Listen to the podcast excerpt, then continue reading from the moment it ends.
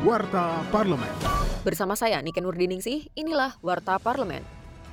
Berbicara pada Second Session Parliamentary Forum dalam G20 Parliamentary Speaker Summit P20, Wakil Ketua Badan Kerjasama Antar Parlemen Putu Supatmarudana mengatakan parlemen memiliki peran yang menentukan dalam perumusan kebijakan untuk mengatasi perubahan iklim. Dari segi peraturan undang-undang, Indonesia telah mengadopsi langkah-langkah dalam usaha menghadapi perubahan iklim tersebut. Salah satunya yang saat ini sedang dalam proses pengesahan, yaitu RUU Energi Baru dan Energi Terbarukan.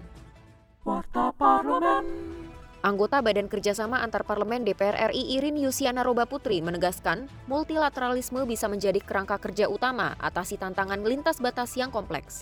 Sebagai salah satu aktor kunci dalam politik internasional, parlemen dapat memberikan kontribusi positif yang signifikan dalam menguatkan kembali multilateralisme.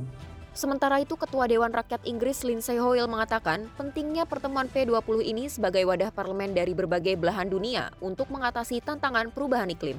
It goes without saying that the climate change emergency is one of the most pressing crises facing the world today. Kinerja Wakil Rakyat dapat Anda simak melalui media sosial DPR RI.